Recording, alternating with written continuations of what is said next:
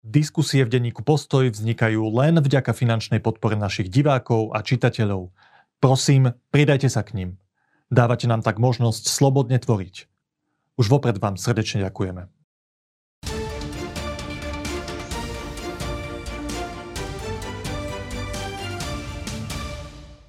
Dejinné veci sa nedejú len na slovenskej politickej scéne a veľmi vážne geopolitické zmeny sa nedejú len na Ukrajine alebo konkrétne teraz v Izraeli. Veľmi vážne a zlomové de- veci sa dejú aj v katolíckej cirkvi. Hovorím to v kontexte so synodou, ktorá aktuálne prebieha vo Vatikáne a samozrejme aj so široko medializovanými výrokmi pápeža o požehnávaní homosexuálnych párov.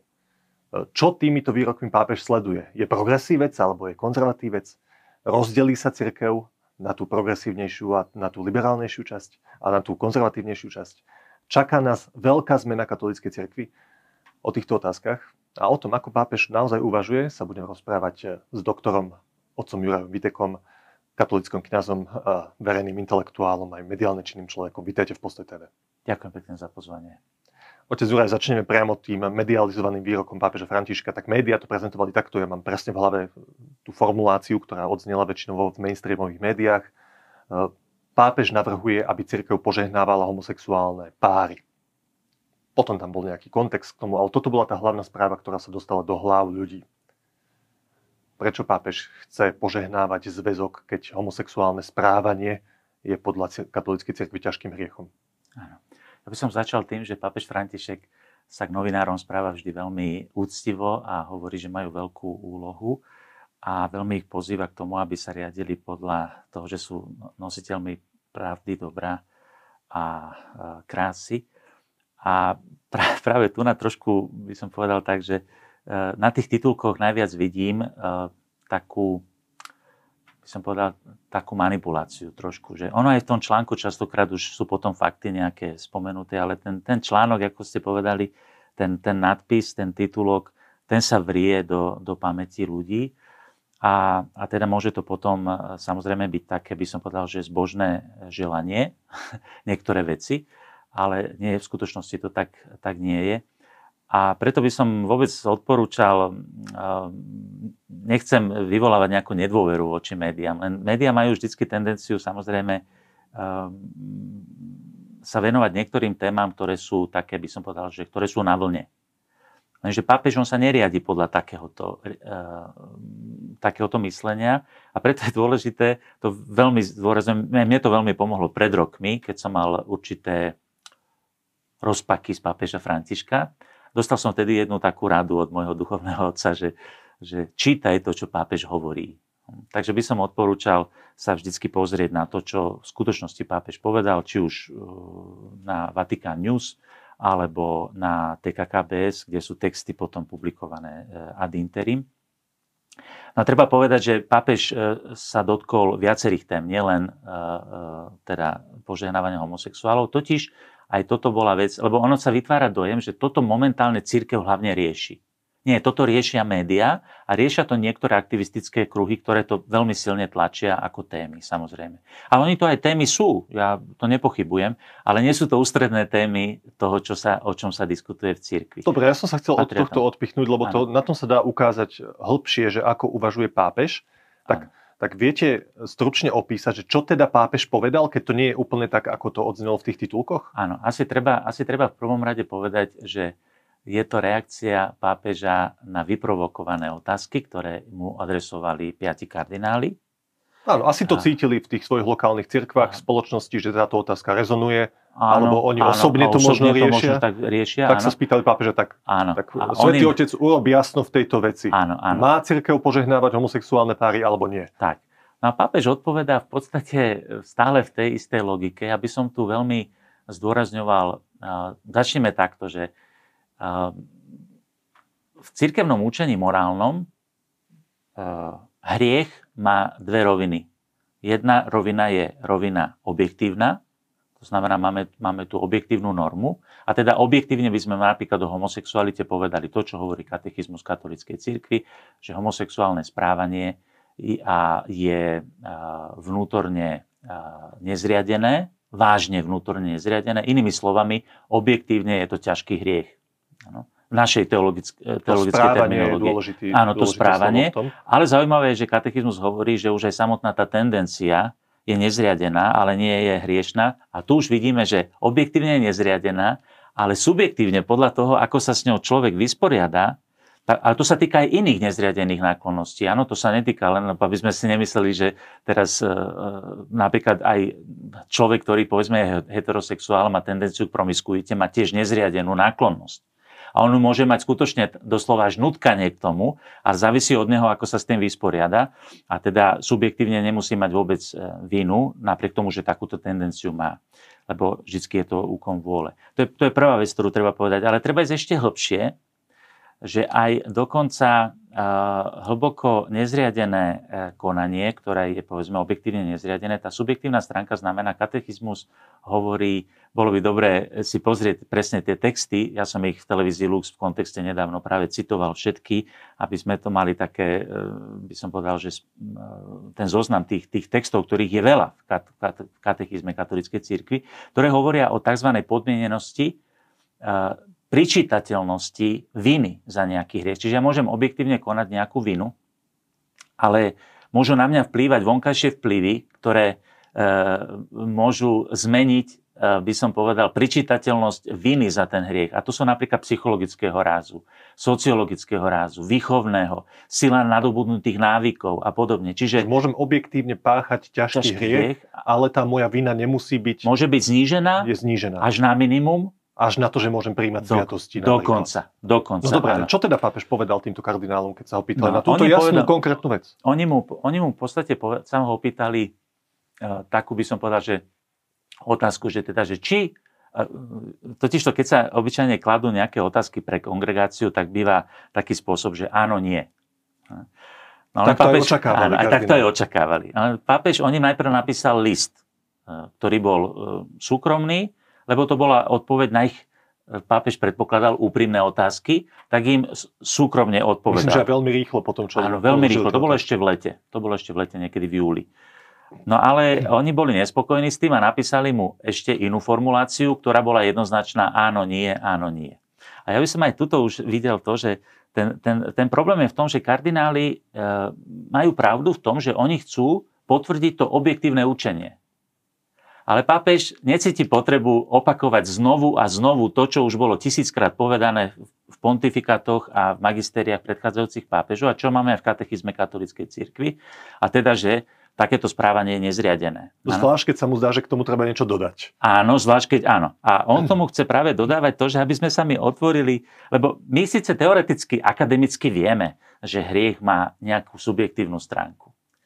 Len pápež chce, aby sme to reálne brali vážne aj pri konkrétnom sprevádzaní konkrétnych jednotlivých osôb. Tak čo im teda povedal ten pápež? Otec a on im povedal to... Vy ste teraz ako ten pápež František, tiež mi nechcete áno, povedať. Áno, áno, áno, tak povedal, áno, že môže cirkev požehnávať homosexuálne no, páry, alebo nie. On im povedal v podstate to, že uh, musíme rozlišovať, že či ideme uh, požehnávať uh, nezriadenosť, alebo ideme požehnávať ľudí, ktorí úprimne hľadajú Boha. To ako rozlišíte?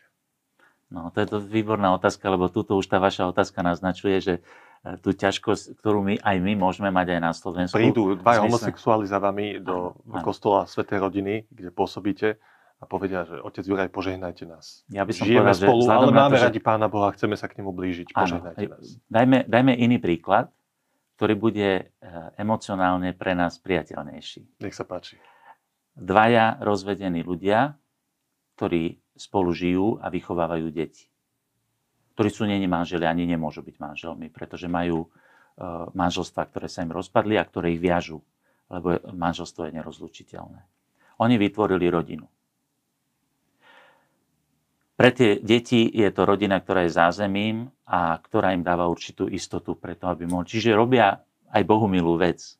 Popri tom, že ich manželské spolužitie je objektívne ťažkým hriechom. Myslíme na intim, intimný život. Áno.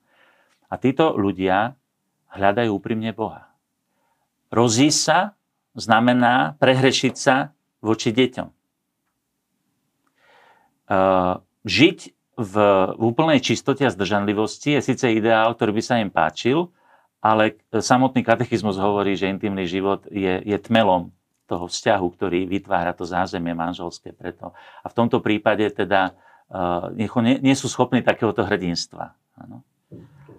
A my, keď oni prídu, ja napríklad takéto páry mám a prichádzajú a žehnám ich. Je s tým nejaký problém? Ja nežehnám tej nezriadenej stránke ich života, ale tomu úprimnému hľadaniu Boha... Otec Julia, vy myslíte, že toto je dostatočne analogické k tomu, k tej situácii požehnávania homosexuálnych áno, párov? Áno. Lebo vy si uvedomujete, že aj kontext toho, že áno, je to homosexuálny pár, ktorý sa z hľadiska politických požiadaviek homosexuálne napríklad na Slovensku snažia byť na úrovni normálnych manželstiev, chcú mať to uznanie spoločenské aj symbolicky. A keď kňaz požehnáva manželstva, alebo teda vykonáva sviatosť, vykonávajú si prostredníctvom kňaza sviatosť, sviatosť manželstva ľudia, tak oni chcú aj symbolicky byť na tej úrovni, preto sa idú aj dať požehnať, nie? To je jeden mož, z možných motiv, jeden z možných jedna z možných motivácií, ktoré tu ľudia majú. Výborné, ďakujem za túto otázku, lebo pápež... To je trošku iné, nie? Pápež, ako ten príklad, ktorý ste spomenuli. Nie je to celkom to iné, pretože aj títo ľudia majú, môžeme to isté povedať, aj oni majú potrebu, aby sme brali ich rodinu vážne. Aj ich vzťah. Oni sa skutočne majú radi. Tá matka našla anjela z neba, ktorý si ju zobral s dvomi deťmi. A e, v niečom sa to podobá, v mnohých veciach sa to odlišuje, ale treba povedať, že e, e, ďakujem vám za tú otázku, pretože pápež tam jednoznačne hovorí. Viete, ja som už napísal veľa textov a urobil veľa relácií o tom, ako pápež František jednoznačne je absolútne proti redefinícii manželstva. Áno, o tom sa nemusíme rozprávať. O tom sa nemusíme to, baviť. To je, to je úplne jasné. A, a preto ho ja aktiv... hovorím, že, áno, že trošku áno, sa mi zdá, že ste mi ušli od tej otázky, preto... lebo, lebo nie, keď, keď nie, poviem, pre... že nie, nie, o požehnávanie rozvedených ľudí, ktorí spolu žijú, o tom nie je ani diskusia v cirkvi. Je samozrejme o udeľovaní sviatostí. To je tá ďalšia otázka, že či môžu za akých okolností títo ľudia pristúpať k sviatostiam, ale... Ale tá pálčivá otázka nie je o požehnávaní. Vy, že požehnáte takýchto ľudí, čo vychovávajú spolu deti a sú z rozvedených manželstiev. To nie je tá kontroverzia, ktorá... Ako by ste odpovedali na to, že Pán Ježiš hovorí, uh, nepreklínajte a žehnajte aj svojich nepriateľov. Čo znamená to žehnanie? To je asi výborné, dôležité, nie? Výborne. Preto, preto dávam túto otázku. A to, je to palčivé aj z pohľadu tých kardinálov, pápež, preto, lebo oni to vnímajú, ale že... Ale ste ma nenechali dohovoriť, ja sa trošku musím presadiť teraz, lebo pápež jednoznačne hovorí, že cirkev sa musí vyhýbať akémukoľvek obradu, akékoľvek sviatosti, akékoľvek pobožnosti, ktorá by budila dojem, že dávame akýkoľvek zväzok, či už sú to povedzme voľné zväzky, aj heterosexuálne alebo homosexuálne, akékoľvek, že by sme ich dávali na úroveň manželstva. Že prakticky, že v súkromí tých ľudí požehná. Áno. Áno, môže to byť napríklad v súkromí, ale môže to byť aj verejne. Napríklad dnes sa stáva, že, že, že požehnávam tých ľudí. Samozrejme u nás, ja, ja si myslím, že v tomto je zase aj kultúrny rozdiel je v tom, že povedzme si len takú vec, ako pred niekoľkými desaťročiami boli braní rozvedení. Oni v cirkevných spoločenstvách, na nich sa pozeralo, to sú tí. Hej. Dnes sme jednoducho, či chceme, či nechceme, zvykli sme si, nie že by sme brali menej dramatický rozvod. Hej. Ale je to jednoducho vec, ktorú sme si spoločensky na ňu zvykli. U nás na Slovensku nie sme zvyknutí na to, vôbec na to nie sme zvyknutí a v nás to vyvoláva skutočne až zlé pocity, keď teda myslím, že bežnej populácii, keď vidia ľudí, povedzme, homosexuálnych, ktorí sa držia za ruku alebo nejakým spôsobom sa prejavujú spoločensky. V iných krajinách to takto nie je. Čiže ten rozmer toho, ako to môže vyvolať pohoršenie alebo zmetok vo veriacich, to môže byť rozličné. Na Slovensku si predstav, predstavím, že dvoch mužov alebo dve ženy, keby som išiel nejak verejne požehnávať, tak musím úplne inak zvažovať, ako, než ako je to v Rakúsku, alebo je to v Nemecku, alebo je to, povedzme, vo Francúzsku. Uh, samozrejme, že to, ten, ten sociálny a kultúrny kontext je dôležitý, pretože ten uh, pápež hovorí, že my musíme sa vyhýbať všetkému, čo by mohlo budiť dojem, že, že to, to dávame. To je veľmi dôležitá vec. Takže inak by sa k tomu mal postaviť k nás na Slovensku v nejakom kontexte, v inej krajine, v inom kontexte. Môžeme to aj takto povedať, áno. Lebo to je dôležité. Áno, to je veľmi aký dôležité. Aký signál to vyšla áno, do tej signál. Spoločnosti? Lebo to máte podobné, že povedzme rozvedení, ktorí uh, uh, boli rozvedení a, a v dedine sa to vedelo, že sú rozvedení a potom takýmto ľuďom cirkev môže dať rozluku a dovolí im pristúpať k sviatostiam za určitých okolností. kde sa zase rozlišuje tá konkrétna situácia. Preto sa to musí skúmať a preto to biskup si nárokuje, aby dal tomu... Toto rozlišovanie je strašne dôležité. To je individuálne vždy. My musíme vždycky vidieť ten kontext toho vývoja, toho vzťahu, tej viny, neviny, pokánia, ktoré tam je a tej, tej subjektívnej viny, ktorú si človek nesie. A, a teda potom, a vždy tam bolo taký dodatok, že pre farára, ale nech berie do úvahy pohoršenie veriacich. Čiže zo začiatku napríklad to bolo tak, že te, takíto ľudia chodili obyčajne tajne na sväté príjmanie alebo v inom kostole, aby sa vyhlo nejakému pohoršeniu. Dnes napríklad, samozrejme, stále menej tento problém je, pretože už aj vedomie ľudí toho, že toto neznamená nejakým spôsobom spochybňovať nerozlučiteľnosť manželstva a už aj to vedomie, samozrejme v otázkach napríklad homosexuálnych párov alebo ľudí, ja by som hovoril o ľuďoch, ktorí sú homosexuálni, tak samozrejme to je vec, ktorá je, tak povediac, dosť nová pre mnohých, lebo sme to, sme to bežne neriešili. My sme napríklad aj, ja počas mojich štúdií v morálke spomenuli sme homosexualitu, ale určite nie v takej miere, v akej sa dnes Birmovanci sa ma opýtajú hneď prvú otázku. Na, sú to témy, ktoré sú... A prečo hovoríte o ľuďoch a nie o pároch? Veď to je tá palčivá áno. otázka, že príde pár, ktorý spolu žije, sú veriaci, veria, že Boh existuje áno, áno. a veria aj učeniu cirkvi, ale v tejto konkrétnej veci, áno. toho spolužitia homosexuálneho, tak tí nesúhlasia s cirkvou. Áno, a tu je ten problém, chcú, že... aby bolo požehnané ich, ich spolužitie. Ak chcú, aby bolo požehnané ich spolužitie, tak by sme im nemali dať požehnanie. Tak čo pápež vlastne povedal? Že môžeme ich, po, pože, môžeme ich požehnávať, môžeme ich požehnávať za ako osoby, okolnosti, ktoré hľadajú Boha. A máme ich požehnávať tak, ako máme požehnávať každého. Ja sa opýtam, keď dvaja ľudia, ktorí spolu homosexuálne žijú, sú v kostole na omši a dostanú požehnanie, ktoré dáva kňaz na konci svätej omše, dostávajú ho aj oni? Určite. Určite áno. Takéto požehnanie môžeme dávať každému. A e, ide o to, že nemáme požehnávať e, niečo, čo je nezriadené. Ale viete, to je aj problém, prečo my napríklad si neosvojujeme tú, tú terminológiu, že homosexuáli alebo el gé bé té í ľudia. Z jednoduchého dôvodu. Cirkev vždy používala takú terminológiu, že sú to ľudia s homosexuálnou tendenciou alebo s homosexuálnym cítením, pretože homosexualita, sexualita ako taká nedefinuje človeka. Ona patrí k jeho identite. A toto je problém, že v ideologicky, samozrejme v niektorých aktivistických kruhoch, toto sa veľmi zdôrazňuje, že to je ich identita. Nie je to tak. My to už aj filozoficky vieme samozrejme zdôvodne, pretože ľudská osoba je, je to, čo je to, čo robí identitu človeka. A patrí k tej identite, samozrejme, patrí k nej, k nej aj sexualita, patrí k nej kultúra, národnosť a tak ďalej. To sú všetko veci, ktoré k nej patria, ale ju nedefinujú. A preto my nesmieme, pápež veľmi hovorí, že by sme sa mali vyhnúť tomu, aby sme, on hovorí, že to je kultúra adjektív. Že my definujeme človeka pomocou prídavného mena. Aj politicky. Ne? To je e, progresívec, to je smerák, to je ká dé hák, alebo e, môžeme povedať, ja neviem, to sú cigáni, hej, to sú Slováci, to sú Maďari. A my ich definujeme takýmto spôsobom, ale pritom zabudáme, že komplexnosť človeka je oveľa väčšia. Nepozerajme sa na človeka len v optike jednej oblasti jeho života, ktorej možno, že aj niečo nezvláda. A to sa musíme naučiť ale aj, aj v prípade iných hriešníkov, povedzme, alebo teda ľudí, ktorí upadajú do nejakých hriešných to, stavov. Áno, rozumiem. Tomu sa, tomu a toto sa je ten rozmer. Toto je ten rozmer. Dostanem, že ako ten František vlastne uvažuje celkovo áno. o týchto veciach, prečo to vyvoláva toľko kontroverzií vnútri cirkvi, ale ešte predtým k tejto konkrétnej otázke. Tak... Uh, Ono to asi je také pálčivé preto, lebo nejaká prax existuje požehnávania e, homosexuálnych párov, áno. ktorá vyvoláva veľké reakcie vo vnútri cirkvi. V Rakúsku, v Nemecku. Je to taká bežná vec. Je to ako, vyzerá to ako sobáš. Áno. Ľudia tam prídu, preto... ich priatelia s námi tam prídu, áno. kňaz ich požehná. A to je normálna prax um, v mnohých farnostiach, diecezách e, v západnej cirkvi. No tak...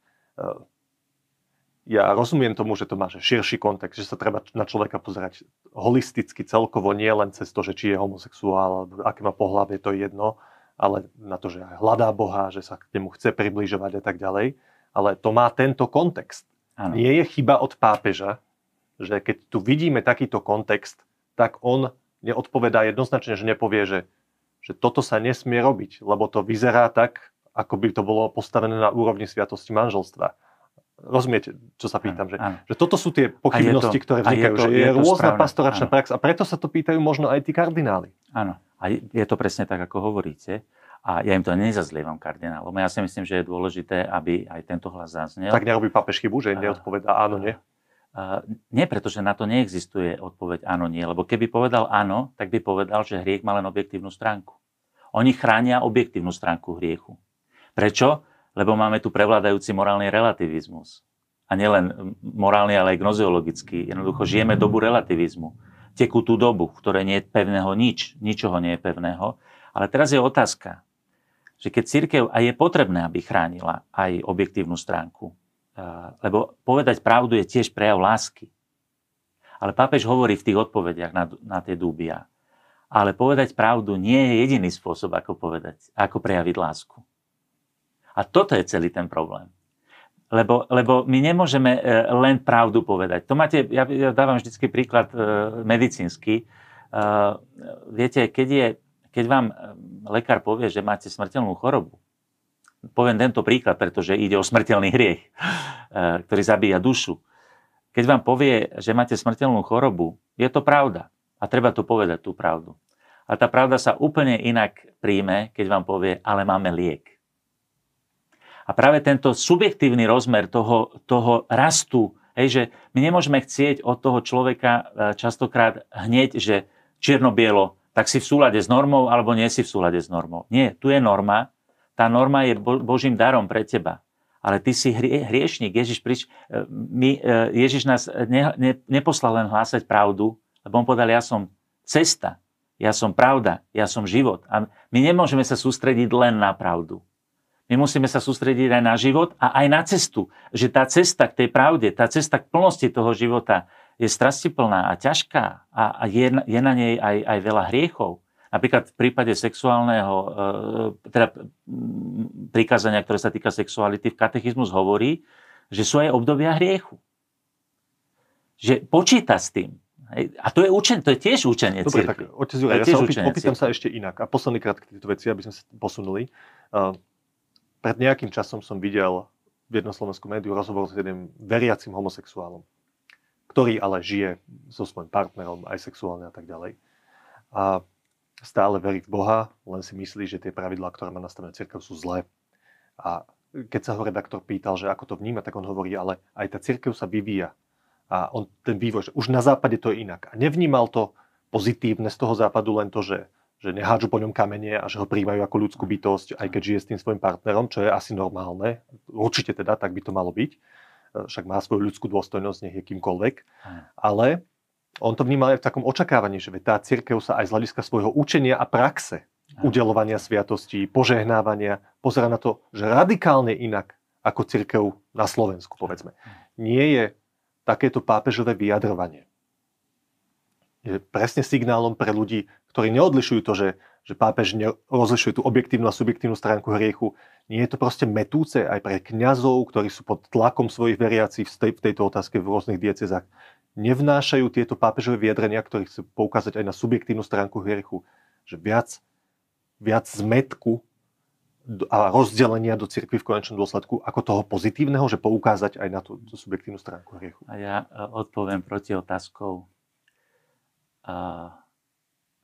Zrieknúť sa jednej celej časti, integrál, integrálnej časti evanjeliového posolstva, preto, lebo sa bojíme, že sa zatieni objektívna stránka, a teda objektívna pravda o, o človeku, nie je to neevanjeliové. Máme my pod ideologickým tlakom sa zriekať integrálneho evanjelia? Poviem, ja dávam ako vždycky príklad to, že keď je nejaký ideologický tlak, my nikdy nemáme odpovedať, my nemáme, nemáme bojovať proti ideológii. My máme hľadať odpovede v evanjeliu a to robí pápež.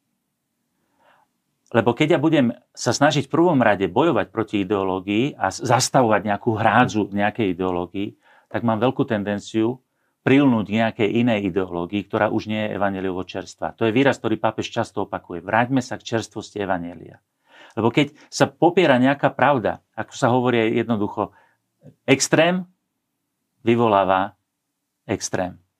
A teraz je otázka, keď je tu extrém morálneho relativizmu, na ktorý my chceme odpovedať tak, že budeme potvrdzovať e, teda e, objektivitu morálneho konania, že je správne alebo nesprávne.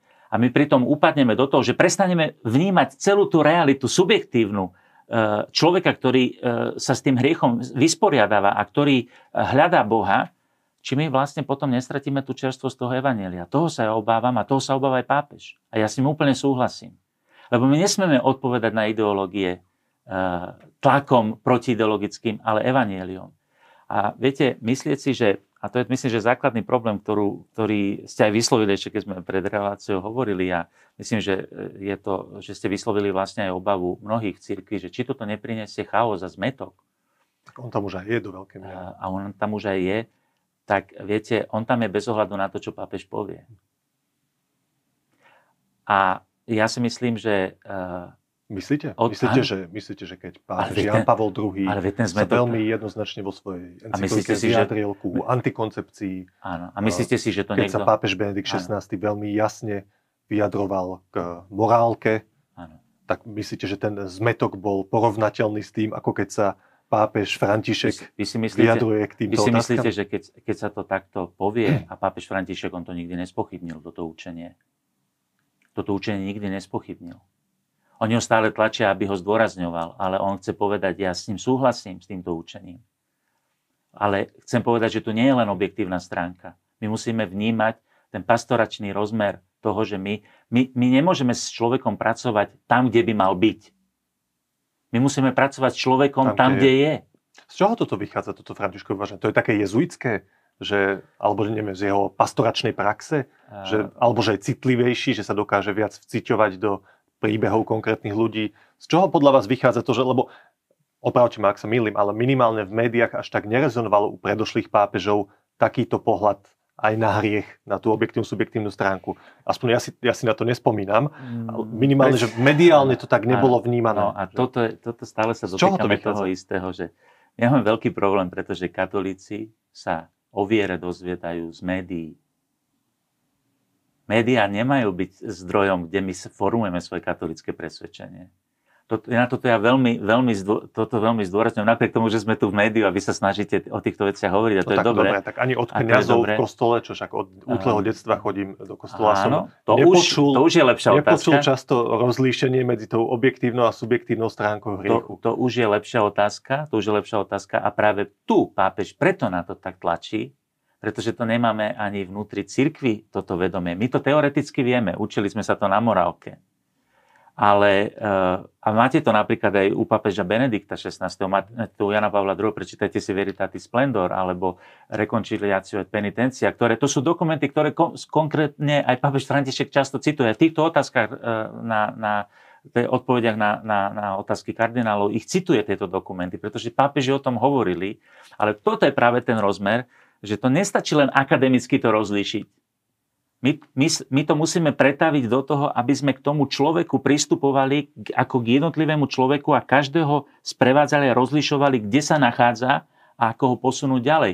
Bolo medializované napríklad otázka, keď povedal pápež Benedikt šestnásty, absurdný príklad dal, absurdný, ale reálny, a kde chcel vysvetliť tento subjektívny rozmer hriechu. Bolo to vtedy, keď hovoril o homosexuálnom prostitútovi, ktorý je nakazený vírusom há í vé a on hovorí, pre neho, keď začne používať kondóm, je morálny krok vpred už toto. A to sa bavíme to o skutku, ktorý nie je absolútne, nemôžeme vôbec, to je proste zvrátený skutok z morálneho hľadiska na všetkých úrovniach. Na, na úrovni teda samotnej homosexuálnej, na úrovni samotnej prostitúcie, ale to, že on ide chrániť svojho klienta, tak to je morálny krok vpred. O tom to hovoril pápež Benedikt. To je pravda. Takže nedá sa, viete, problém je v tom, že v mediálnom prostredí funguje taká vec, že nie, že si nepamätáme, čo bolo pred desiatimi rokmi. Nepamätáme. To, čo bolo minulý týždeň, už zhltla história.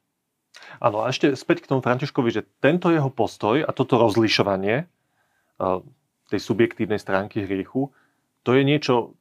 Povedzte, či sa mýlim, alebo či uvažujem správne, že mne sa zdá, že to je v niečom konzistentné v jeho uvažovaní, že to je naozaj, to nie je ad hoc nejaké vyjadrenie, ale to je línia, ktorou ide celý čas a aj v ďalšej palčivej otázke, ktorú ste už spomenuli, a teda sme spomenuli, a to bol udeľovanie sviatosti rozvedeným ľuďom, ktorí žijú, áno, znovu zosobášeným ľuďom. Že toto, to je asi to isté, tie princípy, o ktorých sme sa rozprávali, platia sú, aj na túto otázku. Áno.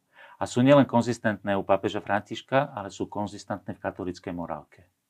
Sú konzistentné s učením katechizmu katolíckej cirkvi, ktorý, ako vieme, podpísal Jan Pavol druhý a ktorý vypracoval, bol vypracovaný pod vedením kardinála Ratzingera. Pretože rozmer, objektívny a subjektívny rozmer hriechu je, nájdeme vyjadrenie Jana Pavla druhého, ktorý hovorí, áno, však to hovorí katechizmus, že aj vtedy, keď človek, a to, ale to musíme rozlíšiť, to nemôžeme tak paušálne povedať, že to už není hriech. My musíme vidieť u konkrétneho človeka, môže byť tak, že on je, by som povedal, vonkajšími faktormi tak podmienený, že on objektívne koná nezriadenosť, ale subjektívne sa mu nepripočíta vina. Čiže on no, môže konať ťažké... Oslabenú svoju slobodnú vôľu napríklad. Napríklad, áno, napríklad psychologickými faktormi alebo sociolo, sociálnymi a, po, a podobne. A preto je samozrejme, viete, ja chápem aj biskupov, ktorí majú pred týmto obavy, z jednoduchého dôvodu, pretože častokrát kňazi nevedia rozlíšiť oveľa no, jednoduchšie veci. Presne na to som sa vás chcel opýtať, lebo realita aj tejto teológie v praxi áno. je, že... Že a pápež... Poliaci sa pozrú na Nemcov. Áno, áno. A samozrejme, áno, že nevidia do jednotlivých príbehov tých jednotlivých ľudí, ale v globále, keď sa na to pozrú, si hovoria, že toto by som ja v živote nerozrešil. Viete, ale, čo sa zdá, áno, že ja by som v Nemecku to... je normálne, áno. U nás je to ťažký hriech stále. Ja by som, ja by som to takto povedal, že riešením, riešením nie je defenzívny postoj, aby sme my boli v, pohod, v pohodlí toho, že však my sme definovali, ako to objektívne je. A to sa aj pýtali tí kardináli, a, nie? Že ako to, to máme teda posudzovať? Áno, a viete, ono je to veľmi pohodlné. Pohodlné. Že keby pápež povie, posudzujte to takto, takto, takto. Takto to je a hotovo. A mňa nezaujíma, že vy chudáci, ľudia, ktorí ste v reálnom živote, s všetkými podmienenosťami, afektívnymi, sociologickými, psychologickými a tak ďalej. S čím sa vy boríte? Mňa to nezaujíma. Takto to je a ja som spokojný a mám pocit, že som čistý. Problém je, je v tom, teda že riešenie? To nie je evanjeliový postoj. Riešenie je z dohĺbky. Riešenie je formácia. Pápežová odpoveď napríklad je, je, je samozrejme, pápežová odpoveď je dostatočná. Lebo prepáčte, ešte doložím, aby diváci vedeli, že myslím, že sa ho pýtali na nejaké, že majú byť nejaké minimálne kritéria, podľa ktorých vieme rozdeliť, no, áno, a pápež či tým ľuďom pápež môžeme práve tomu dať, hovorí, môžeme...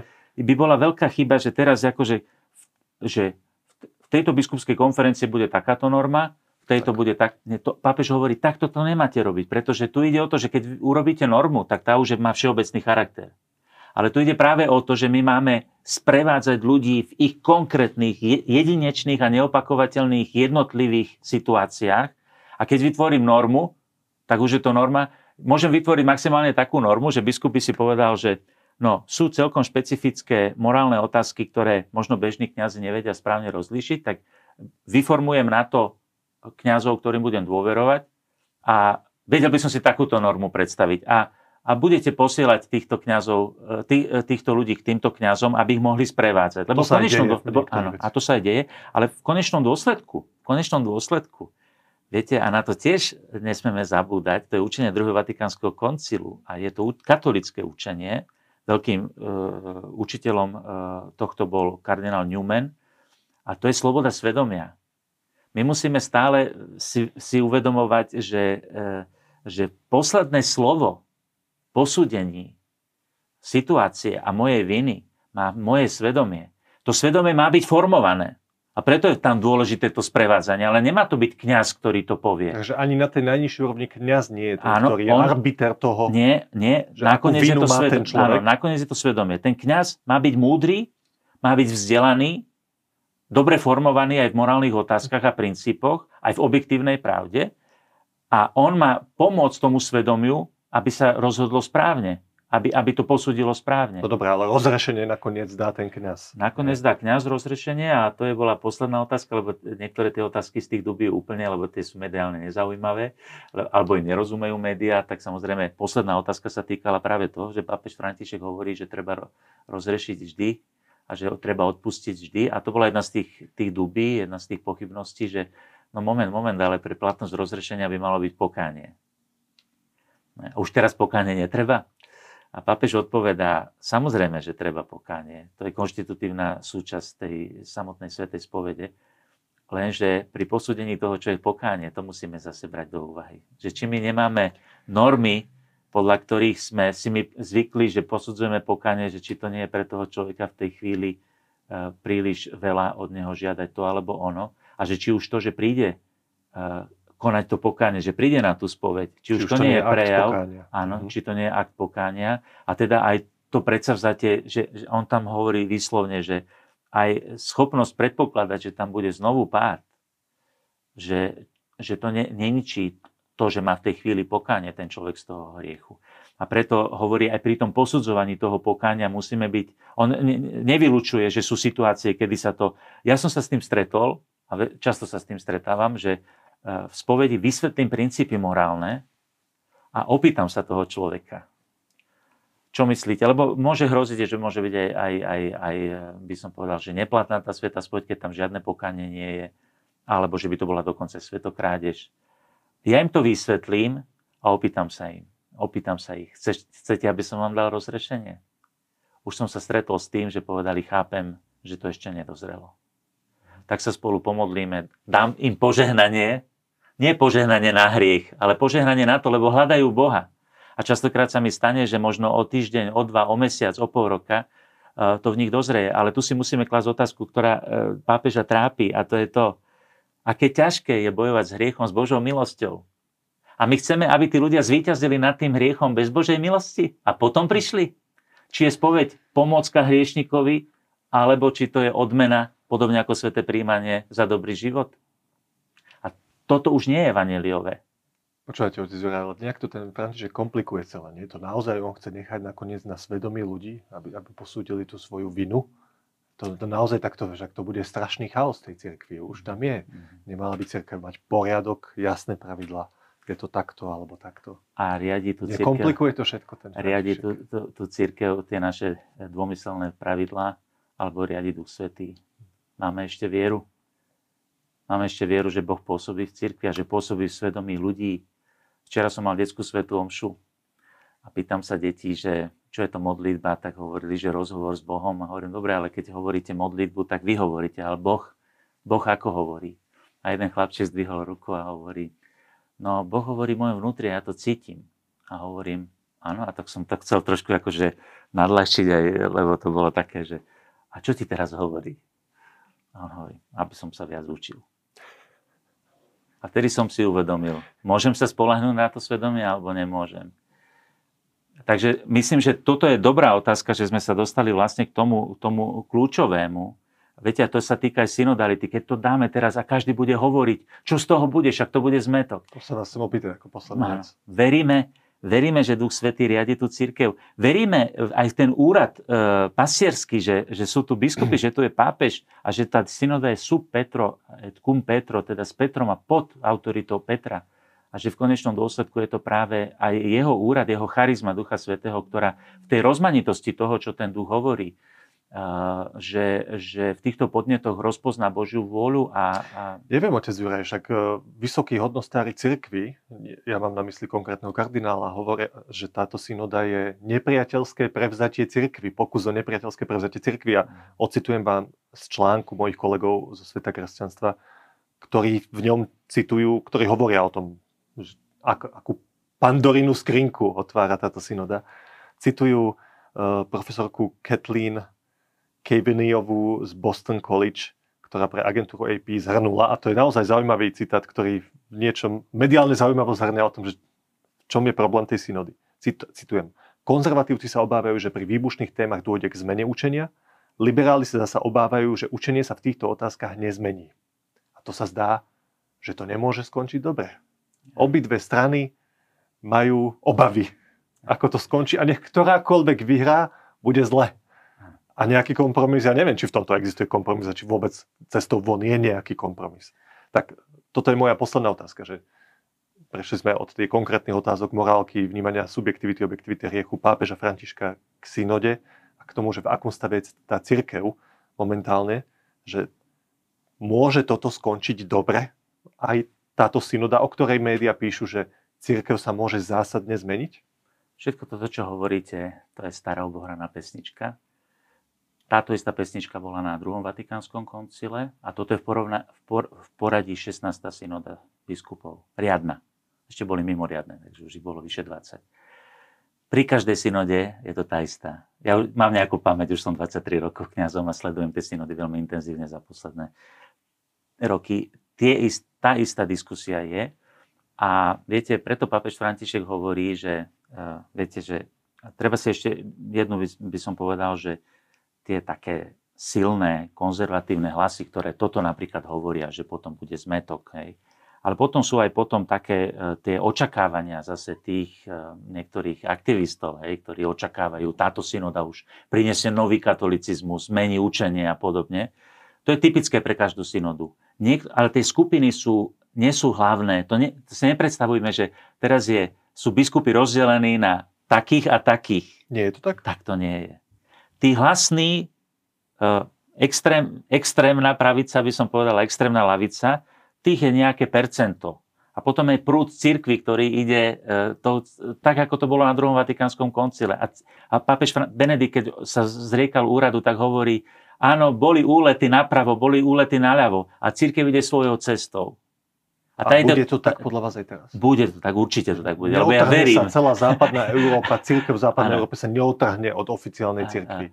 To, viete, takto tak, tak nebude, takto nebude, i keď nemôžeme celkom predpokladať, to, ja som není prorok a nemám žiadnu vešteckú gulu, aby som vedel, či sa stane, ale uh, v Nemecku, viete, tam sa o schizme hovorí už niekoľko desaťročí. Uh, potom jedna vec je tá, že čo sú jednotliví biskupy a čo je Boží ľud. Viete, a čo sú kňazi. Viete, v médiách zaznie, tam sa požehnávajú tak, tam sa toto robí, hen to robí. Ale chod, treba sa ísť niekedy aj pozrieť do farnosti v, tej, v, tej, v tom Nemecku a zbadáte niekedy veľmi prekvapený, aký je tam v mnohých farnostiach život. Čiže ten, ten autentický život, ten prúd Ducha Svätého, ktorý, podľa ktorého ide cirkev, ten si nájde svoju cestu vždy. Že ten bude mimo tých dvoch prúdov, ktoré som spomenul aj v tom citáte. Jednoznačne, jednoznačne. A, tým, a to, do toho prúdu odporúčam každému katolíkovi. No dobré, čo, čo vy očakávate, aký bude ten výsledok tej synody? Uh, Ak to teda nebude, že sa zmení učenie, čo chce jedna strana, uh, v tom zmysle, že sa liberalizuje, ani v tom zmysle, že sa čierno-bielo povie, že takto to bude, tak uh, čo bude ten výsledok u nás? Preto to bude najlepšia bodka za touto reláciou. Pápež František hovorí o prekvapení Ducha Svätého.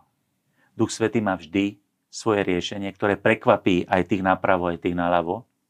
A je otázka, viete, lebo synoda vždy má riešenie Ducha Svätého. Len na to sa musí obrátiť aj ten, ktorý je napravo, aj ten, ktorý je naľavo, aby to prijal. Častokrát býva po, po konciloch, aj po synodách, býva potom obdobie tzv. Percepcie, teda toho prijatia tých, tých záverov a bývajú tí, ktorí to nepríjmú. Tak to bolo aj po Druhom Vatikánskom koncile.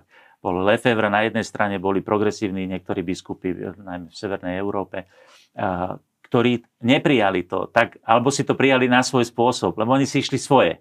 Oni, oni sa neotvorili tomu, čo Duch Svätý povedal na koncile. Aby prijali v tej správnej interpretácii kontinuity s celými dejinami cirkvi to nové riešenie. Aby som dal príklad, ktorý počas synody sme veľmi používali, a to je problém Kornélia. To bola, to bol vlastne, to bola téma úplne prvej synody v cirkvi, Jeruzalemského koncilu apoštolského. Tam bol ten problém, že či kresťania, ktorí e, príjmu Krista, či majú prijať Mojžišov zákon. Pretože prví kresťania, ktorí boli, to boli tí tradiční kresťania, prví tradiční boli Židia, ktorí boli obrezaní, ktorí chodili do synagógy, ktorí dodržiavali Mojžišov zákon, tak ako to urobil sám Ježiš. Ale teraz prišli uh, niektorí uh, z pohanstva, ako bol napríklad aj tento, uh, tento stotník rímskej armády a Kornélius uh, dostal aj zjavenie. Tam je vidieť, že Duch Svätý pôsobí v každom pokrstenom a pôsobí dokonca aj v tých ľuďoch, ktorí sú ešte len hľadajúci Boha, lebo on bol hľadajúci Boha. A teraz, čo by to znamenalo teraz, keby, keby cirkev sa neposunula k riešeniu Ducha Svätého? Pretože keby všetky museli, všetci museli dodržiavať Boží zákon Mojžišov, to si neviem predstaviť. A teraz to bol zlomový bod. A teraz išli na, ten, na, na tú synodu a teraz jedni hovorili, treba dodržiavať, a druhý hovorí, netreba dodržiavať. No ale pohania, veď oni boli modloslužobníci, oni boli politeisti a tak ďalej. A riešenie Ducha Svätého bolo prekvapujúce. Nemusia doda- dodržiavať celý Mojžišov zákon v jeho rituálnej oblasti, ale musia dodržiavať morálnej oblasti. To znamená, musia dodržiavať desatoro. Že, a ešte, ešte dokonca tam bola aj citlivosť na to, na to pohoršenie tých Židov, ktorých veľmi pohoršovalo, keď videli niekoho jesť napríklad, napríklad obetované modlám, čo by pre kresťana, ktorý neverí v modloslúžbu, nemohol byť žiaden problém. Napriek tomu, Pre, pre tú určitú citlivosť, tak ako sme teraz hovorili o tom, že aby náhodou to požehnanie niekoho nepomýlilo a tak ďalej, tak v tomto treba mať tú citlivosť. To isté bolo. A po koncile, po koncile sa dialo to isté, čo sa deje po každom koncile. Aj po tomto Jeruzalemskom koncile boli židovčiaci, ktorí Pavlovi pilili nervy. Všade, kde prišiel, spochybňovali jeho autoritu. Práve preto, lebo sa riadil evanjeliom Ježiša Krista, ktoré bolo rozpoznané na, na, na, na tom Jeruzalemskom koncile. Takže vy ste presvedčení, že cirkev z tohto bude posilnená. Jednoznačne. Že to nie je niečo, čo ju... Jednoznačne. Toto je prúd Ducha Svätého. Toto je prúd Ducha Svätého, ktorý priniesie oveľa viac dobra, než zmätkov. Som o tom presvedčený. A moja skúsenosť už na diecéznej úrovni mi to potvrdzuje. Prítomnosť Ducha Svätého rozpoznali účastníci, bolo ich vyše päťtisíc v našej diecéze, ktorí sa stretli, teda zúčastnili aktívne na synodálnych stretnutiach. A toto bola jedna vec, ktorá bola z toho všetkého cítiť. Že to je prúd Ducha Svätého. Povedal doktor Juraj Vittek. Veľmi pekne ďakujem, že ste boli v Postoj té vé. Ďakujem pekne za pozornosť.